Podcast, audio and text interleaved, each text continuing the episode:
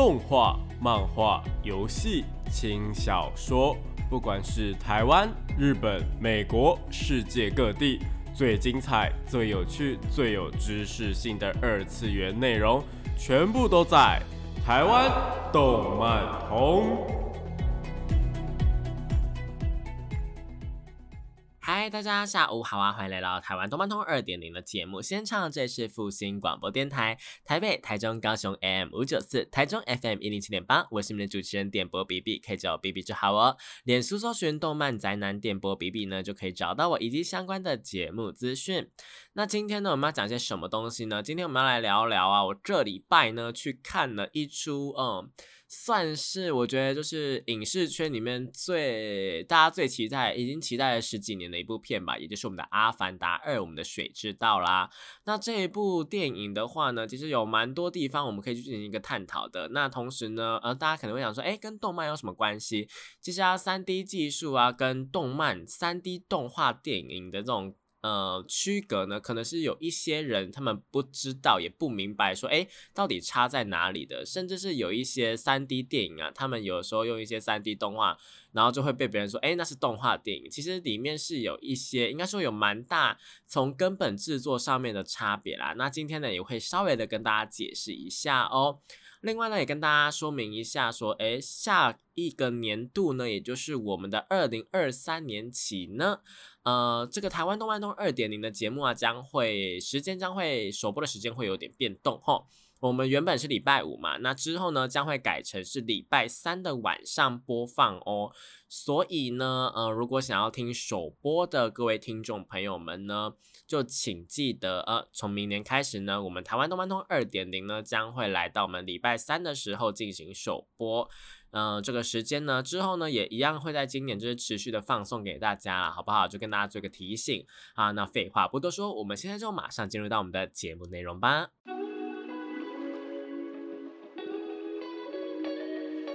少年少女、热血感动、悬疑推理、恐怖血腥、御教娱乐、恋爱放闪、BLGL，各式各样的动漫作品推荐，全部都在动漫推推。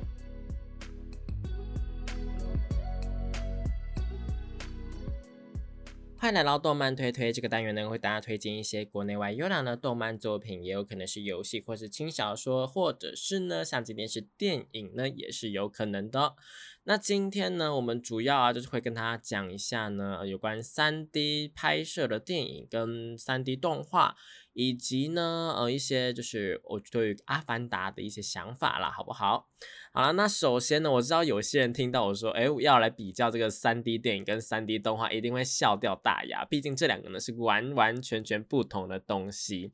但我为什么要提出来讲呢？是因为有很多人就是觉看到说，哎，三 D 三 D 就会觉得说，哦，是三 D 动画。到底为什么会有这样的一个想法出现呢？主要的原因啊，是因为在近几年应该说呢，在《阿凡达》第一部就是《阿凡达》就是没无印版的时候啊，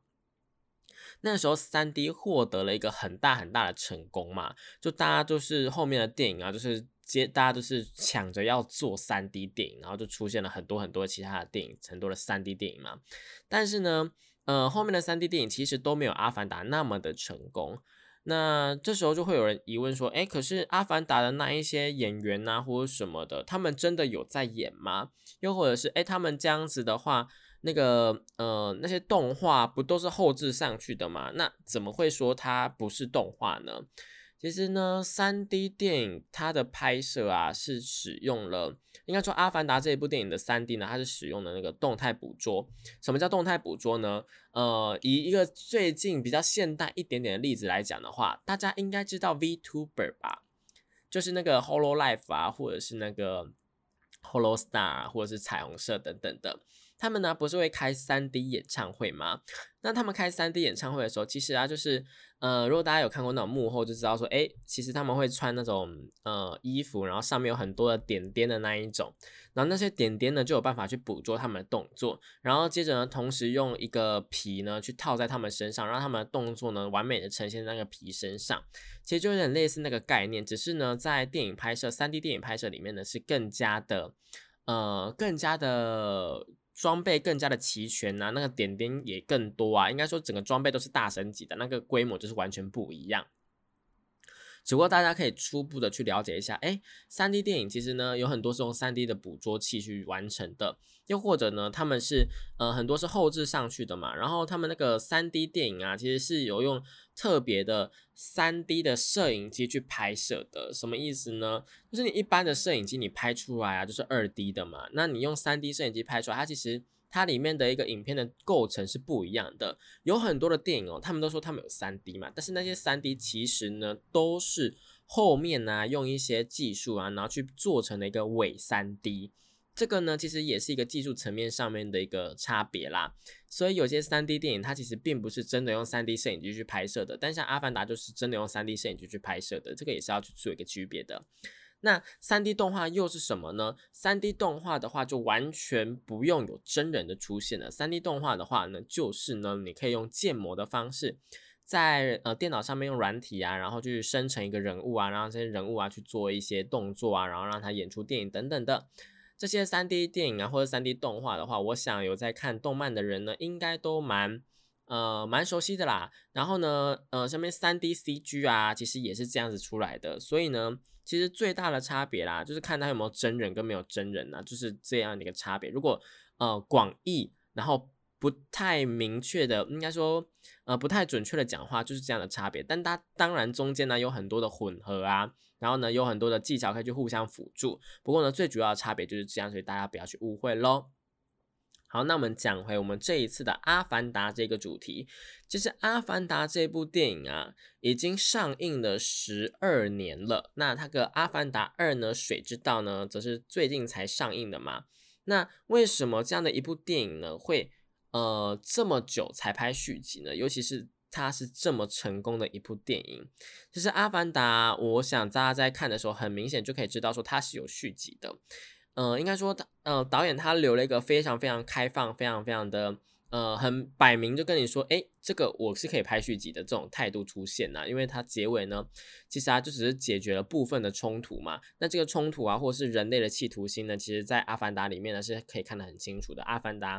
那那些人类啊，应该说地球那些人类呢，是一定需要去搜寻一个新的地呃新的星球啊，或者是呢需要寻找一个解决地球的一个解决方法嘛。就是那时候的地球啊，其实如果大家有看《阿凡达》的加强版呢，以及一些删减版的内容的话呢，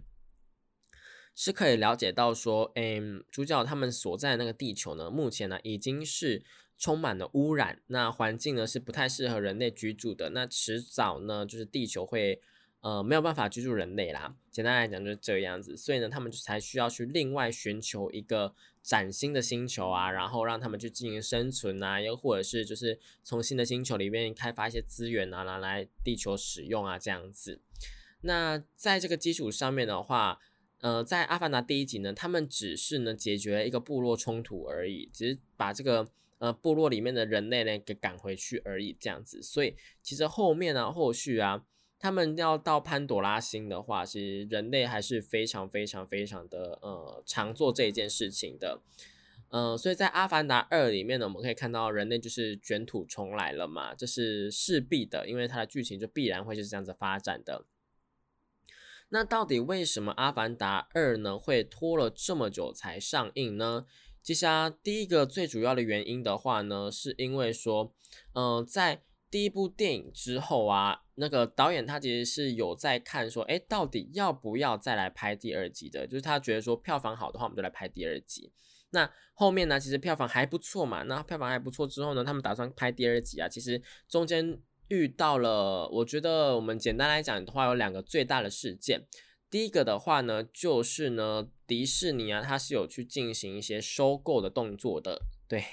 就是呢，他们的产业啊，就是那个。呃，原本的那个电影公司呢，他们那个有被买走啊，等等等等等等的，就是他们产业有进行一些变动，所以这个电影的一些呃制作费啊，或是那个出资等等的那些呢，就是呃有中间有进行一段的动荡的时间呐，所以这个自然呢，呃商业利益上的考量就往后摆了一点点，再加上第二点呢，是因为疫情的关系，因为疫情的关系啊，所以呢很多的东西。真的很多，真的很多的东西，我们就是往后摆啊，又或者是就是停摆啊，或者是没有办法进行拍摄等等等等的。所以啊，嗯，在这两件事情的加成之下呢，我们的《水之道》啊第二集啊就是比较晚上映了。不过呢，嗯，我觉得好消息是呢，因为导演那个时候啊，采用的是一个背对背的一个电影的制作手，呃，制作手法啦。应该说，呃，背对背嘛，因为它英文是 back to back 啦，呃，可能有人会说它是背靠背啦，就是一个俗称的套拍啦，是一个电影的制作手法，就是呢，大家会在，呃，你可能制作续集或者什么的时候呢。同时去进行后面的拍摄，就像是我们的那个呃最明显的例子就是复仇者联盟啦，复仇者联盟三跟四啊，还有呃同一系列的漫威的黑豹啊，他们其实呢都是也是用这个方式去进行拍摄的。简单来讲的话，就是他们接连续去拍摄，然后呢或是同时拍摄，来节省一个成本跟时间，因为你剧组人员是同一个人嘛。是吧，是同一套嘛。然后你的片场呢，其实里面有非常非常多相似的场景啊，又或者是有非常非常多呃时空背景跟架构，以及的那些角色，其实他们都是呃同一个时空、同一个时间，只是他们去演出了不同的故事而已。所以在这样的架构下面呢，他们采用了背靠背的方式去进行拍摄。因此呢，其实《阿凡达》它的二三集其实都已经拍完了。就是主要的部分已经拍完了啦，那后面的部分一些渲染啊、三 D 渲染啊，或者是一些补拍的画面等等的，以及呢，到底呃《阿凡达》有没有可能制作到五部曲呢？这都是大家非常的去嗯有去遐想的一个空间呐。因为呢，背靠背的这个拍摄模式呢，至少已经确定说《阿凡达》会有三部曲。那导演的意思是说呢，如果二部曲的那个呃票房还不错的话呢，那就会继续拍下去。那如果票房蛮差的，或者是他觉得不好的话，那就只会到三部曲。嗯，会这样的话是，我觉得很大一部分的可能性是因为他的第三部曲呢，我觉得他拍摄的手法应该是使用了一个蛮开放式的，就是呢，他可以接，又或者他可以不接第四部都没有问题，都没有关系。又或者是呢，他拍了两三个，应该是。可能是多重的结局线，然后让大家呢，就是呃票房不好的时候，可以直接就是在第三部的时候选择一个哎封闭式的结局。那也有可能呢，哎觉得票房还不错啊，那就我们就选择一个开放式的结局。那我觉得这样最好的好处呢，就是哎今天不管票房好不好，他如果之后啊想要再继续用的话，他其实也可以出一个导演我的未剪辑版呐，又或是导演的什么什么版呐，然后呢再把四五部电影给上上去，也是有可能的，这都没有问题。所以我觉得导演这个呃拍摄的手法也是蛮聪明的啦，就是嗯，大家有空的话可以自己的去呃想一下这样的一个拍摄手法到底好不好哦。另外啊，我自己觉得说，大家如果还没有去看《阿凡达：水之道》的话，现在我就来跟大家讲讲说，哎，我推不推荐大家去看哦？嗯，首先我知道影评的部分呢，其实好坏其实是一半一半的啦。这个一半一半的话呢，我觉得有一部分，呃，差评的部分呢，我有我能够去理解。最简单呢，就是它的剧情真的格局非常非常非常的小。呃，我为什么这么说呢？是因为第一部《阿凡达》它其实是在讲，呃，那个潘多拉星上的纳美人嘛，然后他们呢跟呃，在地球上面来的这一群，算是想要开发他们啊，想要拿他们资源的人呢，有一个利益上面的冲突，然后进而演变成了两个民族之间的一个战争呐。那算是一个跨星球的民族战争的这种议题，然后呢，牵扯到了环保啊，然后牵扯到了那个呃民族议题啊，牵扯到了种族之间的一些问题啊。然后呢，到第二部的时候啊，虽然说，呃，同样也是有探讨到这些问题啊，就一点点，但基本上后面的剧情线呐，呃，有看预告人应该也都知道，说就是那个大坏人他去克隆了一个他自己的一个纳美人来，就是克凡呃克隆了一个阿凡达过来，然后呢，他就是拥有他之前生前的记忆等等的，然后呃要来对我们的男主角进行复仇啦。那简单的来讲呢，这个故事就是主线哦，就是从一个呃格局很大很大的宇宙的一个种族之间的战争，变成了哎，我就是来找你复仇的一个呃剧情概念。所以我自己觉得说，哎，这个是不是有点剧情上面有点差太多了？不过我也不是不能够理解，就是如果说如果说《阿凡达》它二跟三是一次拍完的话。有可能呢它后面的议题其实是摆在第三部去进行的嘛，对不对？所以说才会是第二部的时候，它其实是有一点点类似前传，有点类似伏笔的那种概念。然后呢，在中间呢，其实《阿凡达二》呢，它呃很多人诟病的地方是它的片长啊，就是它片长总共足足的有三个小时这么长。那三个多小时这么长的一个片长的话，第一点嘛，大家呃不习惯看那么久影片的人，一定是做到可能屁股痛啊，或者是就觉得哎想尿尿啊，或者觉得不舒服等等等等的。所以在时长上面就已经呃其实劝退了一部分不喜欢那么久坐的人，你知道吗？那。呃，第二个部分的话是说，这么长的片长，你一定要把精彩的内容都塞得满满满的，你才有办法，就是让大家觉得，呃，不会拖戏啊，或者是不会觉得说，哎，怎么就这样子等等的。因为如果，呃，我不知道大家有没有那一种，就是一定要做满时间的那种作业啦。那如果有的话，大家是不是就会开始填一些，啊，比方说好了，我们这样这样讲，大家在学作文的时候，是不是很常会塞一些冗词赘字？就比方说呢，呃，今天这个东西发生在十年前，那你就会改成说，哎，很久很久以前呢，这件事情啊，其实发生在十几年前的时候呢，那时候发生了一个什么事情？就我们会用很多的方法去把我们的话给拖长。那这个电影啊，如果它总长三个多小时，是不是有可能会有水的成分在？是有可能的嘛？不过呢，我自己觉得我看完之后，那三个小时的体感时间超级无敌快，诶。就是我觉得说，哎，好像才过了一个多小时，但其实已经过了三个小时了。《阿凡达二》呢，就是有这么的精彩，我觉得都是在剧情上面。我觉得说，虽然说中间那一个部分，中间呢，那个呃，主角他们呢，就是去接触水之道，就是去接触另外一个部落，然后开始在呃部另外一个在水呃在海洋的一个部落的的一个村庄生活的时候啊。其实那一个段落啊，是大家会诟病说，哎，很拖很拖，就是怎么那么的无聊啊，就是一直在看风景啊等等的。但其实呢，那一整个段落啊，是《阿凡达》里面我觉得最好看的部分。不管是《阿凡达一》啊，或是《阿凡达二》啊，其实在所有的设定面上面来讲，都非常非常的完善哦。就包括像他们潘朵拉星的一个星系的设定啊。然后呢，呃，上面的生物啊，然后呢，他们有那个辫子嘛，就是那个可以连接、互相连接、传导的那个辫子嘛。然后再加上呢，有很多的一些呃矿物的设定啊，然后生态的设定啊，以及他们最重要的伊娃的设定嘛。这些呢，其实呢，都在第二部的时候呢，有更多更多方面的一个展开啦。当然，有些东西没有讲的非常清楚，包括像伊娃到底是到底是一个什么样的存在，这个其实呢，一直到现在都还没有讲清楚。我相信在《阿凡达》之后的电影里面，或者是之后他们会出一些漫画、动画等等的，其实是有可能会解释到这一点的。但是一定会在它完结前解释完呢。我相信导演不会那么狠，就是留下一个非常非常大的洞给我们。所以说啊，虽然说在中间部分的剧情啊是非常非常的拖的，就是呃没有。几乎没有重点，就是在那个主线上面，他们完全没有走在主线上面，就是一直在讲这些角色之间的故事啊，然后谁知道是什么啊，然后新的生物形态啊，等等的新的生态环境等等的。但我觉得这个部分反而侧面的写出了角色之间的个性啊，以及角色之间呃跟剧情的关联。就比方说好了，像是那个呃大家最期待就是那个奇力嘛。奇力的话呢，他其实是上一个电影上，就是《阿凡达一》的时候呢，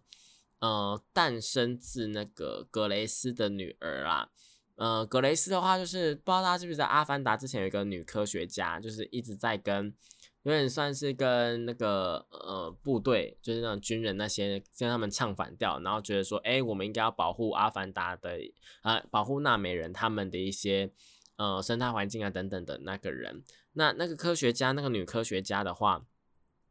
她在上一部的时候不是最后面死掉了吗？但她最后有尝试着跟伊娃进行连接，想要把她的一个灵魂呢转移到她的一个阿巴塔上面。结果呢，这个阿巴塔没有转移成功，但似乎是有将部分的意识，或者是有将部分的灵体等等的转移到伊娃或者是那个阿巴塔里面。那转移到里面之后啊，虽然说本身死掉了，但呃，他最后还是有进入到那个伊娃的灵魂系统里面啦，就是整个潘多拉星啊，他们呃有一个类似神话的东西，就是所有的生物啊，包括纳美人，包括了那些呃动植物，死掉之后都会回到伊娃身上，然后用另外一个形式去生存嘛。那可能这个博士，这个格雷斯就是有这样子进去生存的，然后结果他就意外的，他的化身，他的那个阿凡达就怀孕了，非常的莫名其妙，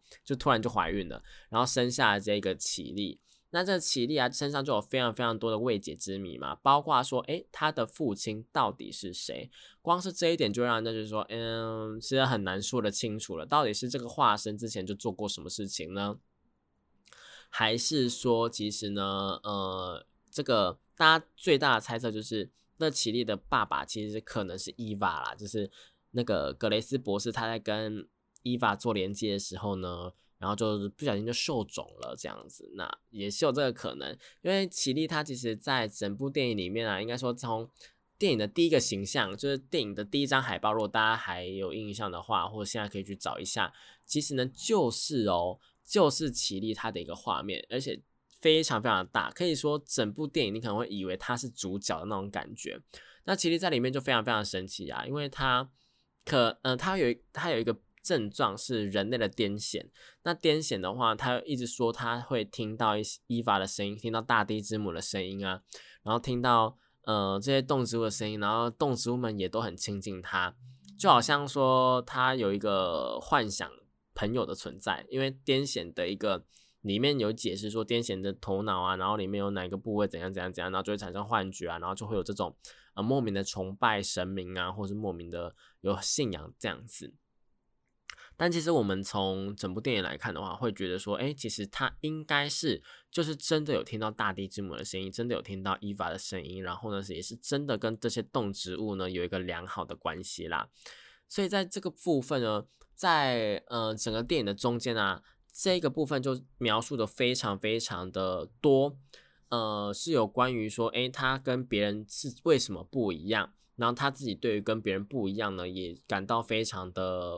不舒服，他也原本想要跟别人一样，但又觉得说跟别人不一样怎么样怎么样的，所以其实算是角色的那个内心的探讨啦，在中间这个部分，其实呃有很多这种。类似的事件是发生在各个角色身上的，因此呢，我并不觉得说中间那个部分呢是多余的，又也不会觉得说那中间那个部分少了会不好啦。而且再加上说，阿凡达呢，它其实本身打的就是那一些特效嘛。那在中间这个部分的时候，其实呢，特效是做的做好做满，做的非常足的。那这个部分呢，我们下一段再来跟大家继续做一个探讨哦。欢迎回到台湾动漫通二点零的节目现场，这里是复兴广播电台台北、台中、高雄 M 五九四，台中 FM 一零七点八，我是你们主持人电波 B B，可以叫 B B 就好哦。脸书搜寻电波 B B 动漫城南就可以找到我以及相关的节目资讯。那接下来呢，我们就继续来谈谈有关于三 D 啊以及他们这个特效的部分嘛。那为什么会说整个《阿凡达》它最重要的就是特效呢？其实，在第二部的时候啊，我们比起第一部，很明显、很明显、很明显的，因为毕竟经过了呃十几个年头嘛。我们先不论，好，我们先不论说他们中间是从什么时候开始启动的，因为可能你二零一五开始拍，然后后面的东西它可能技术还没有到现在这么好。那当然，我们就是不能拿那去比嘛，就是我们当然不能拿最新、最新、最新端的技术去比。但是我们用《阿凡达》跟《阿凡达二》去做比较就好了。首先，我觉得啦，在呃动态的捕捉上面是更加的细腻的。呃，什么叫动态捕捉呢？就是我们刚刚前面讲那个点点的部分嘛，很多人物的呃动作啊，在第一步的时候可能稍显还有一点点的卡顿，又或者是稍显有一点点的有点。呃，飘的那种感觉呢，在第二部几乎完全，至少我自己本人呢，是完完全全没有看到人物上面有什么样的卡顿，或者是人物上面有什么样的瑕疵的。当然，也有可能是因为我不是太习惯，也不太喜欢去看三 D 动呃三 D 电影啦。嗯，为什么呢？因为其实三 D 的。电影它其实一定要戴三 D 眼镜嘛？那三 D 眼镜就是有些人就是会戴不住，或者是有些人就是会不舒服。那我自己刚好就是有一点点这种感觉。不过呢，这次在看《阿凡达：水之道》的时候，完全让我忽略了这些感觉。但也有可能是因为三 D 我不习惯看三 D 电影的关系，所以呢，有一些原本在二 D 的时候会很明显看到的卡顿都不见了。但这个呢，呃，至少我是没有看到嘛，所以是一个很大的进步。然后呢，再来呢是有几个影评啊，他没有讲到，然后我回后来回去看的时候，我发现说，哎，真的哎。是有关于他们动植物的一些造景，又或者是动植物的一些动态捕捉，就是纯纯纯粹的呃三 D 动画去做出来的那一些东西呢，真的真的质感变得好很多诶，就你不比较不会有伤害，你一比较就是真的哇大升级。我们就光是拿那个呃可能动物它们走路的一个样子来讲好了。在这一次的水之道有很多的水生生物嘛？那那些水生生物呢，在这一次的呃三 D 电影当中呢，表现的都非常非常好，你完全看不出来，就是好像他们就是活生生的，就是真的在那里一样，你们知道吗？然后呢，再来是我们第一部的那个阿凡达的话，则是你可以稍微的，对我们不能说完全没有，但是你可以稍微的看得出来说，哎。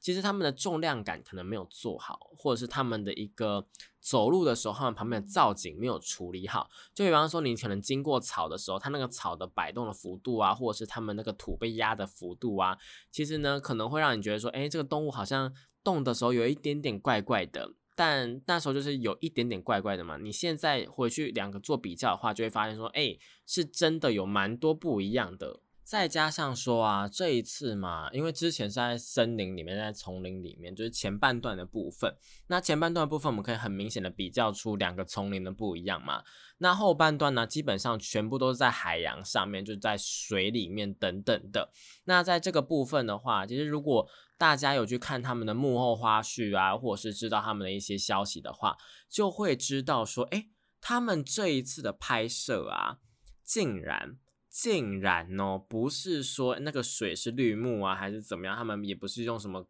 绳索在吊啊，等等的，不是诶，而是说他们真的就是在水里面进行这样子的一个拍摄，所以大家就可以看到说，呃，那些演员呢，就穿着那一些三 D 的捕捉衣服啊，然后可能抓着一个东西，然后就让那个水流这样狂冲自己呀，然后这边演出，我就觉得说，哦，怎么这么的敬业，而且呢。也确实是因为这样子，所以呢，在画面上面呢，他们的那一些水的那一种，呃，不管是颗粒感啊，又或者是水的那个流动感等等的，都非常非常的真实。你就是会分不清楚说，哎，这一段是在水里面拍摄的，那这一段是不是在水里面拍摄的？我不知道大家听不听得懂我意思。就它当然势必呢，还是有一些画面不是在水中进行拍摄的。就像是有一些呃没有人的纯景的那一种海洋画面，我就不太相信他们会真的就是拿摄影机去拍一个海洋的画面啊，因为他们也不是去海洋拍摄嘛，他们是在一个呃剧场里面一个很巨大、很巨大、很巨大的水池里面进行拍摄的，所以如果里面是空无一物的话，其实就不太需要是这样子嘛。可是他们在衔接的部分呢，就做得非常非常好，就是从这个海洋画面切到有人的海洋画面的时候。你没有办法去分辨出他们到底，呃，这个画面是不是在水里面进行拍摄的，而且应该有一些的角色，他们也不是在水里面进行拍摄的，就有一部分的画面呐。所以这部分的话，我会觉得说，哎，他们真的是很用心，而且后面的三 D 的团队，就他们三 D 渲染啊的部分，真的是做的非常非常厉害。那我会推荐大家呢去听，呃，去看一下《阿凡达》。的之前的那种幕后花絮，然后更了解这个三 D 的技术啦。因为这个三 D 的技术啊，其实啊，他们一拍出来的时候，然后他们套用在三 D 上面的时候，其实那个三 D 那个图是非常非常粗糙的。那个粗糙的程度呢，就是呢，很多的人啊什么的都是呃一颗一颗的，然后可能是呃方块方块这样子的呈现，然后到后面竟然可以渲染成那么那么。呃，角色那么的细腻，我真的觉得还蛮厉害的。而且呢，如果大家是就是看完《阿凡达》之后再去看《阿凡达二》的话，那感觉会更深。就在角色的一些表现上面，以及呢角色的，我我这样讲好了，那个《阿凡达》的蓝色的那个身体啊，跟呃纳美人那个蓝色身体嘛，就主角他们在里面已经过了十几年了。所以呢，他们的角色年龄想当然也是会去增长的嘛。那这个增长的幅度呢，也是明显的表达在他们的肌肤上面哦。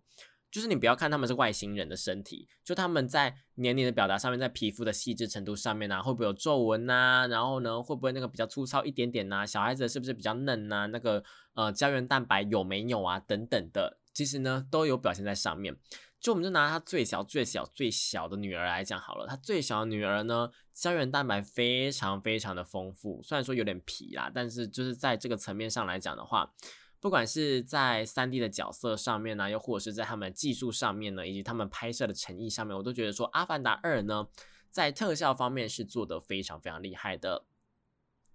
那除了这一点之外啊，嗯，我觉得最感动的呢，其实还是说，经过了这么多年，然后《阿凡达二》呢，它所表现给我的那种感动是一样的。什么什么意思呢？就是我当初呢是呃在看《阿凡达》的时候，会觉得说哇。原来三 D 电影可以做成这样，然后它在今天在同一个时间，呃，不是同一个时间，就是在经过了这十几年之后呢，我又感受到了同样的感受，就是哇，原来三 D 电影可以做成这样。那到底呃哪？因为三 D 的规模有很多种嘛，包括普通的三 D 啊，然后杜比三 D 啊，然后 IMAX 三 D 啊，然后还有那个 XFR 等等的，就是那种嗯，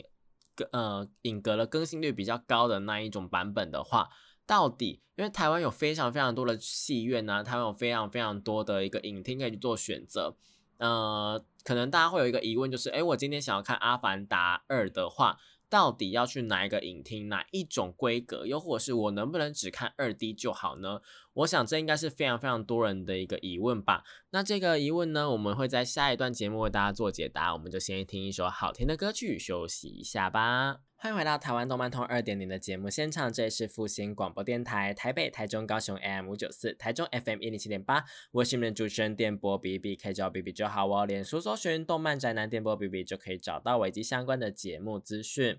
好了，那我们现在呢，就来为大家解答说呢，哎，到底《阿凡达》呢，我们应该要去看说，哎，哪一个版本会比较好一点点呢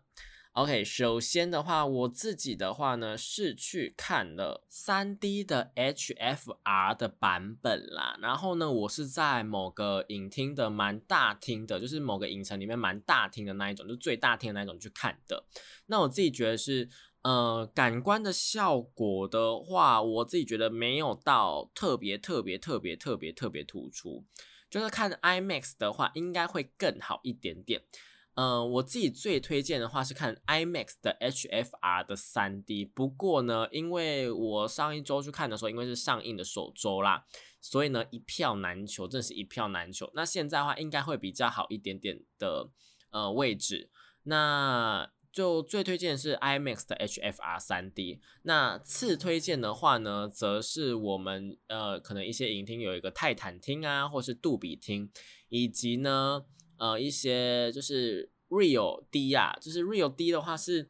算是三 D 电影里面最好的一个系统，我自己觉得就是不，我们不论 IMAX 那一些的话，就是在三 D 里面算是最好的。那什么是 HFR 呢？HFR 的话，顾名思义，应该说简单的来讲的话，就是比较比较高帧率的影格这样子。所以说，嗯，我自己觉得说里面的一些效果或者是里面的帧数，其实在拍摄的时候，呃，有一些部分的网友他们看了两三次，就跟我说那个掉帧的或者是那种呃帧率变换的感觉非常非常非常的明显。那那个变换非常明显的呢，你如果是不是在那一种比较高级的影厅看的话，可能不会到那么明显。不过我自己个人还是会建议大家去呃高帧率一点点的影厅去观看啦。虽然说价格上面可能也会有一点点差异，就是三 D 跟三 D HFR 呢是会有一点点差异的，差异可能差个十几块到呃三四十块都是有可能的。再加上说，因为它的片长是三个小时嘛。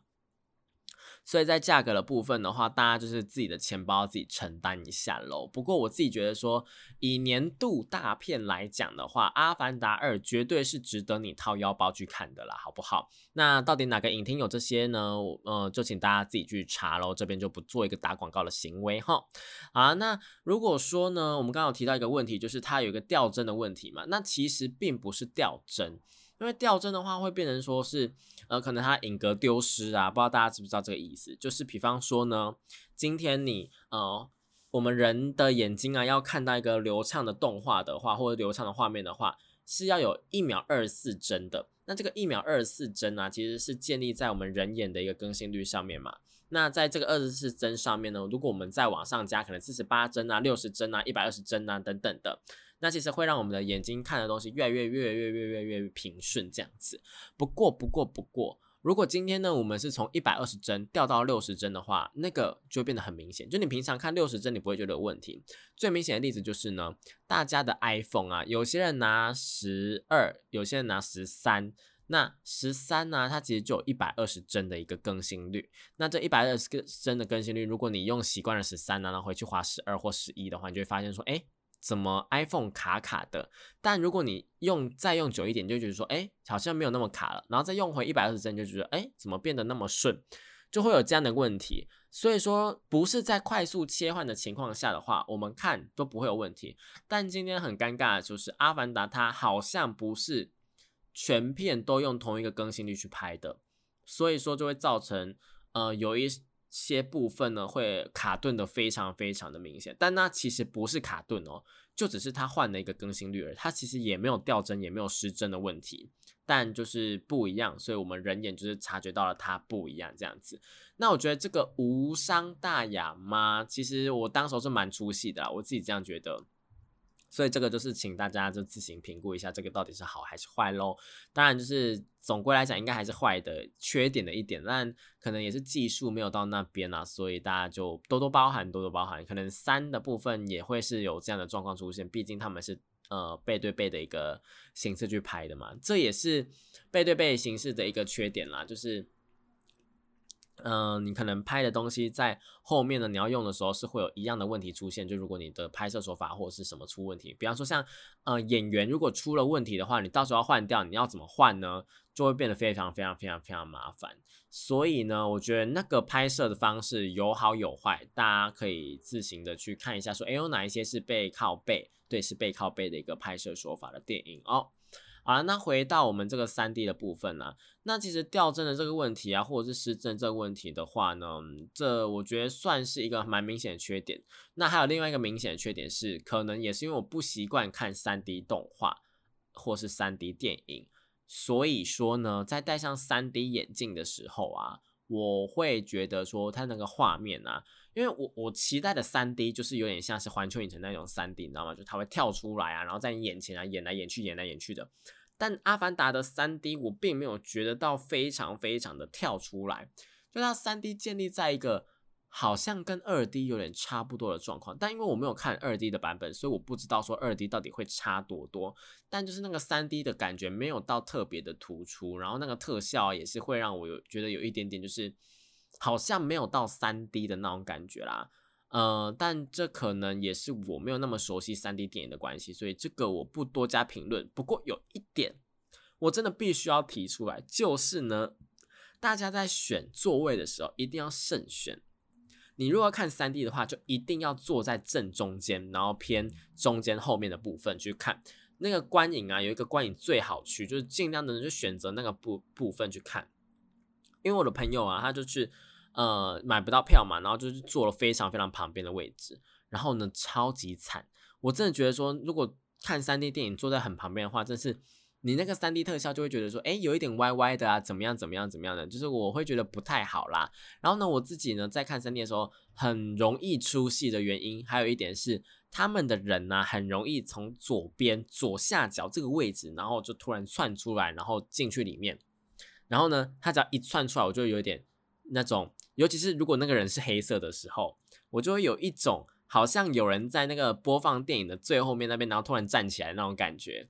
我不知道大家知不知道我的意思，就是好像你看那个影子会觉得说，哎，不是电影里面的画面，因为它是三 D 的嘛，然后就是那个立体感非常非常非常重，然后就好像有一个人就突然站在那个前面，然后就这样给你走过去的感觉，我觉得很出戏。哎，这种画面呢是出现了大概三四次有，所以我就觉得嗯蛮出戏的啦。不过，我们还是要来讲讲它好的地方。就整体来讲的话，我觉得《阿凡达二》呢是一个非常非常成功的三 D 的商业大片。在剧本上面，虽然说有一些瑕疵嘛，就是可能不尽人意。我觉得可能的原因是因为大家对它的期待太高了。因为《阿凡达一》的剧本呢，其实虽然说也有一点瑕疵，但非常非常的，呃，至少规模还蛮大的啦。那到二的时候呢，规模一下就缩小了，很多的问题都没有探讨到。那最合理的解释就是在三的时候呢，会一并的跟大家做一个解释啦。那我自己个人是希望说，阿凡达系列可以出到四跟五啊。那听说呢，整个二跟三拍完之后，整整片长是有九个小时的。然后呢，在二的时候是被呃，我们就刚好这样切来看好了。如果是切一半，四点五个小时好了。那阿凡达二其实还也还有一点五个小时是没有播出的。哎，这些画面好像都已经做好了。所以，我个人蛮期待说之后会有一个导演加长版呐，又或者是会多一点点的，呃，会有未删减版出现这样子。不过呢，要大家去做四点五个小时，基本上是不可能的事情啦。也是因为这样，所以才会减到三个多小时吧。呃，这也就能解释说为什么电影啊有一些部分会那么的呃跳痛，就是可能哎上一秒大家都还在吵架，然后大家还在修理孩子，然后下一秒哎大家又去捕鱼了。那什么意思？就是会有这样子的一个画面的一个突兀感出现呐，所以大家在看《阿凡达二》的时候，可能那个情绪啊，或是那个剧情的连接的那种嗯能力，要自己具备好一点点。虽然说，我觉得整个看下来，就算你是没有不太常看电影的，不太看影视作品的呃小朋友，好了，也会看得蛮开心的。不过呢。呃，还是会有一点点，就是如果你看了很多电影后，会觉得有一点点的卡顿啊，或是怪怪的，那我觉得都是正常的，就是大家都会有同样的感受啦。那撇掉剧情的话，绝对绝对绝对是一部可以到九点五分的大片，就是我们撇掉剧情来看的话，绝对是一部好电影。就是不管它的音效啊，或它音乐啊，或它的画面啊，它的特效啊，然后它的一个呃三 D 啊等等的，其实都做得非常非常好。这些部分我们在前面都已经讲过了。所以总归来讲的话，《阿凡达二：水之道》呢，我非常推荐大家去，而且呢，一定是要去选很大厅的影城去看，绝对不要在家看，就是绝对不要在家等到那个嗯 DVD 啊或是什么蓝光出了之后，你再去租来看，绝对不要，绝对是要去影城看的，好不好？就除非你是要来复习剧情啊，复习潘多拉星有多么美丽，有多么的奥妙等等的，不然的话。请大家要看就去电影院看，然后呢，最好是可以选 IMAX 看。要不是我订不到票，我就一定是选 IMAX 看了，好不好？这样的一部电影真的是，我觉得算是这几年来不能够错过的一部电影。就原本说，呃，可能我今年最好的电影是要给别部的，但是就这一部《阿凡达二》出了之后呢，我真的觉得。呃，在视觉上面的享受真的是非常非常高档，绝对是今年最高档的一个电影了，好不好？推荐给大家。好，那今天的节目就差不多到这边结束了。如果喜欢我的节目的话呢，记得要到我们的脸书或是我们的 YouTube 或是我的 IG 呢去追踪我哦。那我们这里是复兴电台的台湾动漫通二点零，我们下礼拜同一时间一样在空中相会喽，拜拜。